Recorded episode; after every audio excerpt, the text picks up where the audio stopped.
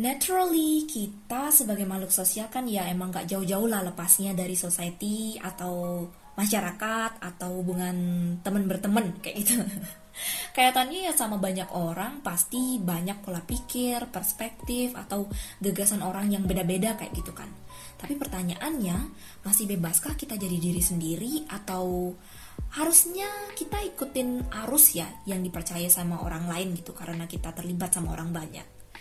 Hmm, ya sebenarnya menurutku sih nggak ada hal yang salah untuk ikut arus, nggak ada hal yang salah kalau misalkan kita mau jadi sama seperti mereka ketika terlibat dengan masyarakat.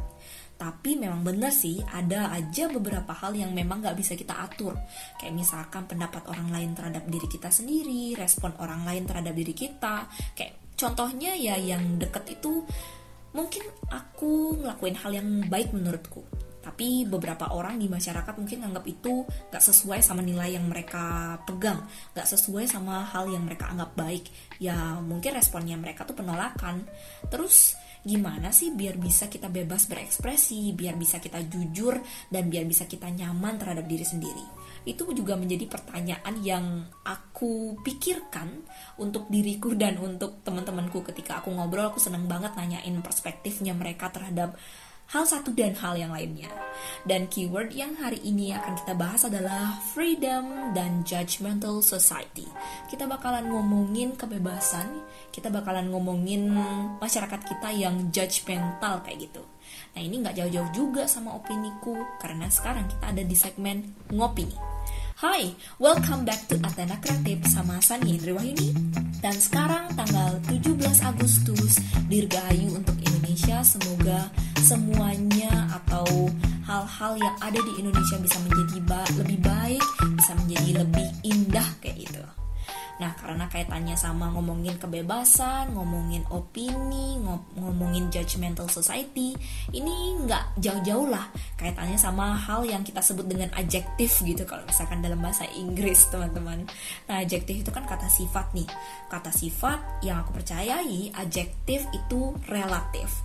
Jadi hal yang relatif tuh kaitannya kayak mungkin menurutku A, menurutmu ya B, standarku A, standarmu B. Sama kayak ngomongin kecantikan. Misalkan aku bilang, ih kalung ini cantik. Mungkin orang lain bisa bilang kalung itu nggak cantik. Nah, standar yang kita pegang itu mungkin beda-beda kalau misalkan kita ngomongin tentang adjektif. But it is still okay. We all have different standards related to the thing that we believe. Ya gitu. Kalau hal yang relatif ya teman-teman dan aku bebas aja ngedefinisiinnya tuh kayak gimana. Contohnya kita sekarang ngomongin uh, ngomongin bebas, ngomongin kebebasan. Jadi aku bebas aja ngedefinisiin kebebasan itu dalam hal apa. Sama kayak standarnya menurut kalian tuh bebas tuh apa sih? Menurut kalian tuh bebas tuh kayak gimana sih? Tapi kalau aku tertarik ngomong kebebasan hari ini dalam artian rasa nyaman. Bebas yang aku artiin di sini tuh rasa nyaman, teman-teman And this is my point of view as my parents' kid, as a friend, as student. So other people might be having different point of view and it is still okay. Jadi masih ya baik-baik aja kalau misalkan teman-teman punya perspektif yang beda, it is still okay. I'd love to hear that kind of perspective because I really love to do the discussion which is talking about perspective related to something like that. Dan ini tuh buat aku punya suatu pertanyaan nih. Pertanyaan tapi dari tadi sih aku tanya-tanya kan. Ya dan ini kayak tanya dengan pertanyaanku yang aku pengen bilang kalian pernah nggak sih dijudge ketika belajar suatu hal yang baru kalian pernah nggak sih ngerasa nggak nyaman karena dijudge ketika kalian belajar suatu hal yang baru? Ya belajar hal yang baru tuh nggak cuma kaitannya sama akademik ya nggak cuma kaitannya sama bahasa Inggris sama speaking tapi itu juga kaitannya dengan hal-hal yang non akademik misalkan kalian belajar make up terus kalian dijudge pernah nggak sih ngerasa nggak nyaman pasti pernah kan beberapa beberapa konteks pasti pernah ngerasa nggak nyaman. Beberapa hal mungkin bisa menerima penilaian itu sebagai sebagai motivasi beberapa hal mungkin uh, beberapa orang mungkin ngerasa down karena hal itu. Dan ketika kalian ngerasain hal itu ya it is normal kind of thing. Jadi kadang-kadang teman-teman sedih kadang-kadang teman-teman termotivasi karena ngedengerin hal yang kaitannya penilaian untuk hal yang kalian pelajari kayak gitu Tapi ini juga kaitannya sama cerita-cerita dari orang-orang yang aku ajak ajak belajar. Kayak contohnya kan sekarang nih aku belajar bahasa Inggris nih teman-teman.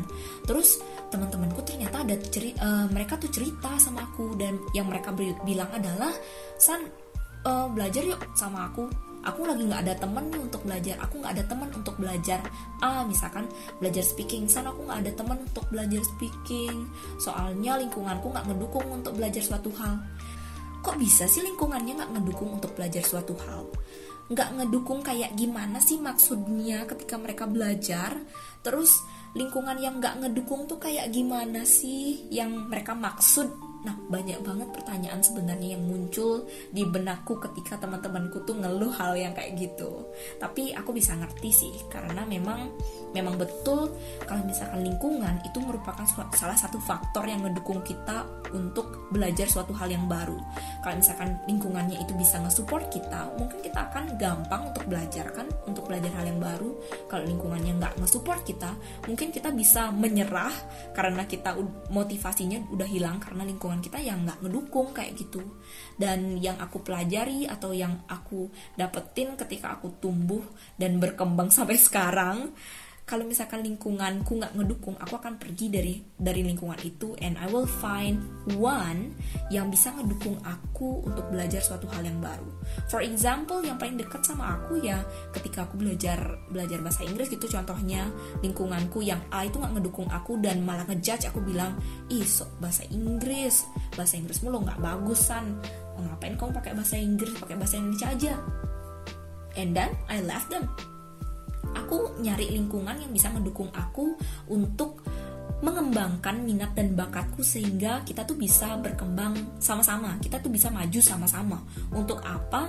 Ada di lingkungan yang narik kita masuk ke dalam lumpur hisap kayak gitu sih analogi yang aku punya.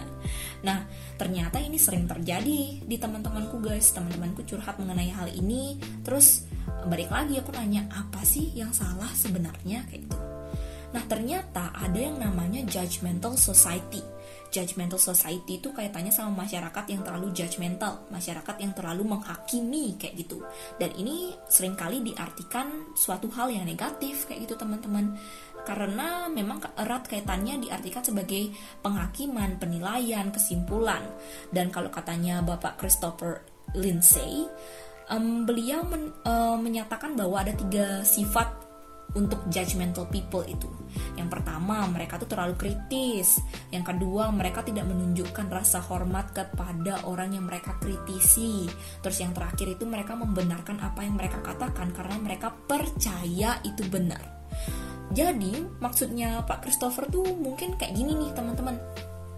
Ketika judgmental people itu memenuhi karakteristik ini, yang pertama sifat mereka tuh terlalu kritis. Jadi jadi mereka tuh cenderung melihat hal-hal buruknya aja dari so, uh, dari seseorang itu. Dan hal-hal buruknya uh, dan ketika kita ngelihat hal-hal buruknya aja kita akan cenderung mengabaikan hal-hal yang baik dari orang itu. Ya jadinya kita lebih ke menghakimi daripada memberikan komentar yang membangun. Terus ketika mereka terlalu kritis uh, ada sifat yang kedua yang dibilang mereka tidak menunjukkan rasa hormat kepada orang yang mereka kritisi. Jadi istilahnya mereka tuh lebih cenderung melakukan underestimating other people atau merendahkan orang lain karena mereka nggak menghormati ketika mereka mengkritisi kayak gitu. Terus sifat yang ketiga ketika dibilang mereka membenarkan apa yang mereka katakan karena mereka percaya itu benar. Baru percaya itu benar teman-teman. Jadi itu belum tentu sesuai sama fakta atau enggak kayak gitu.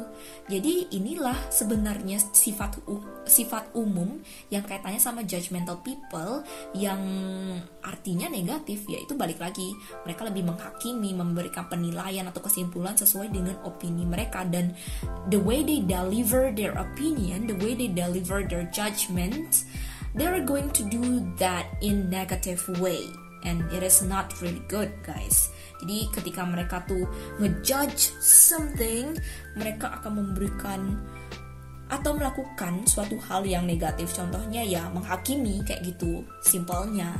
Nah, itu sih kaitannya. Dan ternyata ini nih disebabkan oleh lack of acceptance. Kur kurangnya penerimaan. Karena misalkan bisa aja kita lihat kan kalau misalkan orang belajar hal yang baru ada beberapa masyarakat yang menganggap mereka tuh berbeda. Contohnya, aku belajar make up, gitu contohnya. Aku belajar make up, terus masyarakat masyarakat atau lingkunganku itu nggak belajar makeup. Nah, mereka nganggap aku berbeda dan mereka tidak menerima aku berbeda. Mungkin ketika aku belajar makeup, aku akan menggunakan lipstick yang warnanya agak-agak nyenter gitu. Karena itu menurutku mendukung makeupku karena ya wajar aku masih belajar pakai makeup gitu. Mungkin ada juga kondisi yang aku pakai lipstick yang terlalu pale, yang terlalu pucat gitu di wajahku dan mereka nganggap itu berbeda dan tidak sesuai dengan apa yang biasa mereka mereka lihat dan mereka nggak bisa nerima. Akhirnya mereka jadi judgmental dan kondisi itulah yang disebut dengan judgmental society. Dan ketika mereka ngelakuin kritik kritik yang mereka lihat kita berbeda mereka mungkin akan bilang ih jelek banget make upmu nggak usah pakai make upan kayak gitu. Ih nggak um, cocok nih sama mukamu aduh nggak usah nggak usah nggak usah kayak gitu jelek. Um, kalau aku digituin ya teman-teman. Aku akan sakit hati. Karena um, sebijaksana apa pun aku menerima kritik. Jika saja itu disampaikan dengan tidak baik atau disampaikan dengan buruk gitu ya teman-teman. Buruk itu dalam artian mereka menggunakan kata-kata kasar atau mungkin mereka menyampaikannya itu dengan tidak disaring dulu aku akan sakit hati. Dan menurutku ketika aku sakit hati itu normal. Tapi balik lagi ketika aku dikasih kritik uh, memang betul. Ada beberapa kritik yang disampaikan dengan baik dan ada beberapa kritik yang disampaikan dengan buruk gitu ya rasa sedih itu menurutku normal ketika aku dikasih kritik. Aku ngerasa oh iya aku sadar. Ketika aku sedih aku sadar ternyata ada yang kurang dalam diriku kayak gitu. Cuman balik lagi ya ketika aku sadar aku harus bangkit gitu. Dan dan ketika aku bangkit aku harus jadi yang lebih baik kayak gitu. Tapi sayangnya nggak semua kan bisa punya pers persepsi seperti yang aku punya. Mungkin ada beberapa situasi orang-orang ketika nerima kritik mereka jadi down kayak gitu ketika nerima kritik mereka jadi kayak mau give up aja sama usaha yang mereka lakuin. Ya gitu. Dan menurutku ketika kita tuh menyampaikan kritik dengan sopan dengan baik dengan tidak menyakiti perasaan orang lain itu sangat penting teman-teman untuk perkembangan diri mereka dan untuk perkembangan diri kita. Nah kalau misalkan untuk perkembangan diri mereka atau orang yang kita kritik kan udah jelas biar mereka nggak sakit hati kan gitu. Kalau misalkan memberikan kritik dan untuk perkembangan diri kita sebagai si pemberi kritik itu kaitannya juga sama skill sih. Skill gimana caranya kita delivering something politely atau skill gimana caranya kita tuh ngasih tahu orang pendapat kita dengan sopan gimana caranya kita tuh ngasih tahu pendapat orang dengan biar orang lain bisa nerima itu kaitannya juga uh, emosi orang lain tuh beda-beda banget kan kalau misalkan kita ngasih kritik kayak gitu sih teman-teman. Dan freedom of not being judged by the society when we learn something is a must. Well, uh, jadi kaitannya kebebasan atau rasa nyaman untuk tidak dihakimi oleh lingkungan ketika kita belajar sesuatu itu merupakan suatu hal yang wajib sih menurutku. Karena hmm, kaitannya berkelanjutan sih. Kalau misalkan aku belajar suatu hal terus aku dijudge dan aku dihakimi hal yang buruk dihakimi dan dikasih tahu hal yang buruk mungkin aku akan sedih. Kalau misalkan di kasusnya Sania Sania mungkin bisa bangkit ya. Kalau misalkan di kasusnya orang lain mungkin mereka bisa bangkit dan tidak bisa bangkit. Nah kalau misalkan mereka nggak bisa bangkit itu sih yang jadi masalah teman-teman. Karena kalau misalkan ngomongin ngomongin nyaman gak nyaman bukan cuma kenyamanan kita sendiri sih yang harus kita jaga. Kenyamanan orang lain juga harus kita jaga untuk menciptakan diri kita sendiri nyaman juga. Kayak gitu sih yang aku pikir. Nah dari problem yang orang-orang bilang ah kamu so Inggris, ah kamu nggak nggak harusnya ngomong bahasa Inggris kalau misalkan di lingkungan kami yang berbahasa Indonesia, it is not the right environment for you to grow guys. Kalau misalkan kalian nggak uh, ngerasa lingkungan itu nggak ngedukung kalian nggak ngedukung perkembangan kalian it is okay to leave. Jangan khawatir sih kalau misalkan untuk ditinggalkan atau mungkin meninggalkan lingkungan yang seperti itu. Soalnya yang aku percayai adalah kalau misalkan aku nemuin temen yang toxic aku nemuin lingkungan yang toxic. Ketika aku pergi dari mereka itu sebenarnya ngasih hal yang baik dari aku. Dan ketika mereka ngerasa kayak kecewa ketika aku pergi dari mereka yang jadi masalah itu sebenarnya mereka. Jadi ketika aku pergi aku ngebuat solusi untuk diriku untuk perkembanganku untuk kesehatanku, untuk untuk gimana pun caranya biar aku bisa berkembang dan jadi pribadi yang lebih baik. Ketika mereka kecewa ya itu masalahnya mereka. Dan ketika mereka kecewa aku pergi dari lingkungan itu semestinya mereka sadar bahwa what is wrong with Sania sehingga Sania meninggalkan lingkungan ini sehingga Sania ninggalin tongkrongan ini semestinya mereka juga introspeksi diri sih dan aku banyak sih dengerin curhat-curhat dari temanku kayak san aku takut kalau misalkan aku pergi dari mereka aku bakalan dimusuhin. That is okay. Mungkin ketika mereka musuhin kamu itu adalah respon mereka merespon kekecewaan mereka terhadap kenapa sih kamu pergi? kayak gitu. Kenapa kamu pergi dari lingkungan mereka yang biasanya kamu ajak mereka ke mana-mana mungkin? Atau kamu ngajak mereka main bareng? kayak gitu. Tapi sekarang tiba-tiba kamu pergi mereka kecewa ya abis itu uh, memutuskan untuk memusuhi kamu. That's okay. In my opinion that is okay. Kalau misalkan kamu pergi untuk alasan yang baik. Tapi ingat juga ketika kamu memutuskan sesuatu ketika kita memutuskan sesuatu kita harus juga in, kita juga harus introspeksi diri apa sih yang salah? Apakah memang aku yang salah? Apakah lingkunganku yang salah? Kalau misalkan memang lingkunganku yang salah aku harus pergi mencari lingkungan yang bisa membuatku berkembang. Dan ketika aku sadar bahwa aku yang salah juga aku harus memperbaiki apa yang salah sama diriku. For example uh, mungkin kaitannya sama sama belajar bahasa Inggris terus teman-temanmu bilang ah so Inggris loh kayak gitu. Mungkin ada dua kemungkinan ini teman-teman kita yang salah atau kita yang salah kayak gitu. Selalu uh, kalau misalkan aku selalu berpikir uh, dua sisi sih. Kalau misalkan aku dikeselin sama teman-temanku kemungkinan mereka yang salah atau aku yang salah. Aku akan mikir dulu apa sih yang salah dari aku sehingga mereka tuh kesel sama aku? Nah kalau misalkan aku nggak nemuin kesalahan di diriku setelah aku bertanya sama sama orang lain kayak teman-teman dekatku misalkan aku nanya sama ibuku aku salah nggak kayak gini? gitu. Terus mereka bilang aku nggak salah oh berarti memang lingkunganku yang nggak ngedukung kayak gitu. Kalau misalkan mereka yang mereka yang salah dan kalau misalkan aku yang salah oh berarti memang aku harus memperbaiki diri kayak gitu. Mungkin aku terlalu arogan dalam dalam percakapan yang di mana semestinya ketika serius kita benar-benar harus membuat percakapan yang efektif yang dimengerti oleh orang lain. Tiba-tiba aku pakai bahasa Inggris orang lain tuh nggak ngerti ketika percakapan serius itu. Oh di sana aku salahnya. Aku harus memperbaiki diri di sana kayak gitu. Jadi in my opinion kalau misalkan belajar kaitannya sama learning it is totally related to adapt adapting to something new. Kayak kita tuh bener-bener harus jadi fleksibel kayak gitu. Kalau misalkan um, kita nggak fit in di A ya kita coba fit in. Kalau misalkan memang udah nggak bisa ya cari lingkungan baru kayak gitu. Jadi fleksibel aja. In my opinion sih kayak kayak itu. Dan note yang mau aku sampaikan hari ini please surround yourself with supportive society. Um, tolong banget untuk teman-teman. Um, aku sadar banget bahwa lingkungan itu mendukung dan tidak mendukung gitu. Kal uh, ada halnya kita nggak bisa ngatur lingkungan kita tuh kayak gimana. Contohnya kalau misalkan misalkan kayak tadi um, aku udah berbuat hal yang baik, mungkin lingkunganku kadang-kadang menganggap aku tuh buruk kayak gitu. Tapi kalau misalkan uh, misalkan aku tidak bisa mengontrol lingkunganku yang itu, ya udah aku cari yang lain aja yang memang bisa menerima aku dan bisa ngedukung aku untuk jadi lebih berkembang kayak gitu. Soalnya um, ini kaitannya juga sama ceritaku ketika aku sebelum kuliah sebelum masuk ke dalam ke dalam perkuliahanku yang memang mereka tuh kebanyakan terdiri dari orang-orang yang suka terhadap bahasa Inggris gitu contohnya. Karena ini kasusnya paling deket ya sama aku.